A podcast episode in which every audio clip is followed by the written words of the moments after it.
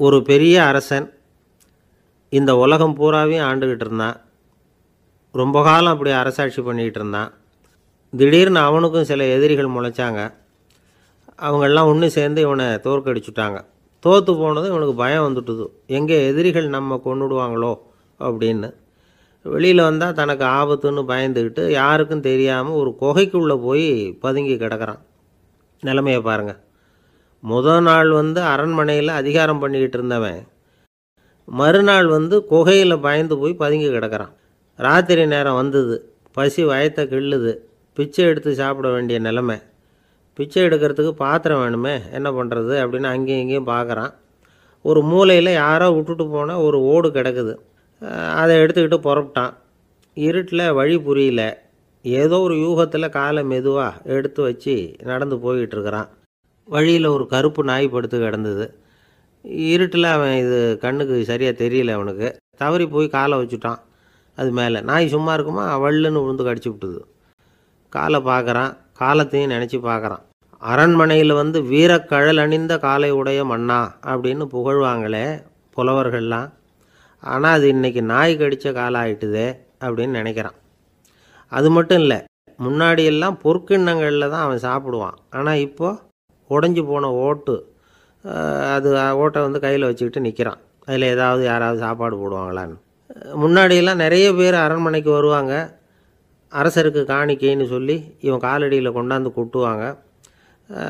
அப்போல்லாம் இவன் அந்த ஜனங்களுடைய முகத்தை திரும்பி கூட பார்க்குறதில்ல. ரொம்ப கர்வமாக உட்காந்துருப்பான் அதே ஆள் இன்றைக்கி எல்லார் கண்ணுலேயும் படுறது மாதிரி பிச்சை எடுத்துக்கிட்டு இருக்கிறான்.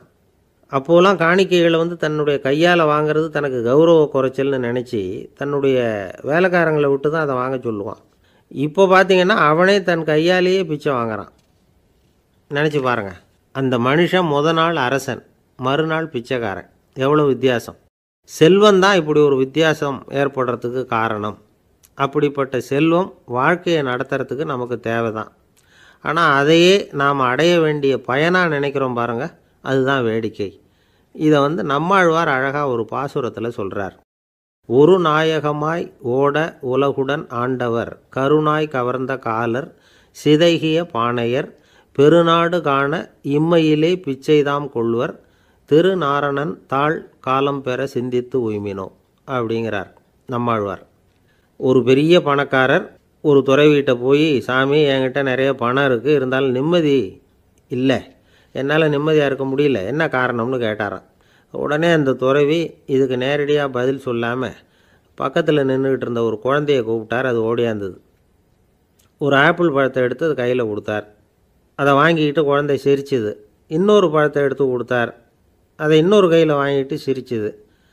மூணாவது ஆப்பிள் எடுத்து கொடுத்தார். ரெண்டு பழத்தையும் நெஞ்சில் அணைச்சிக்கிட்டு மூணாவது பழத்தையும் வாங்குறதுக்கு முயற்சி பண்ணிச்சு. ஆனால் அது உடனே நழுவி கீழே விழுந்து உருண்டு ஓடிச்சு. ஏற்கனவே இருந்ததும் விழுந்துட்டுது இப்போ அந்த குழந்தை அழ ஆரம்பிச்சுட்டுது. இப்போ அந்த துறவி பணக்காரர்கிட்ட சொன்னாராம் குழந்தைய கவனிச்சியா? ரெண்டு ஆப்பிள் போதும்னு அது நினச்சிருந்தா இப்போ அது அழ வேண்டிய அவசியம் வந்திருக்குமா? அப்படின்னாராம். எதுவுமே அளவுக்கு மிஞ்சினா துன்பம்தான் இந்த காலத்தில் இதெல்லாம் யார் காதில் வாங்குறாங்க?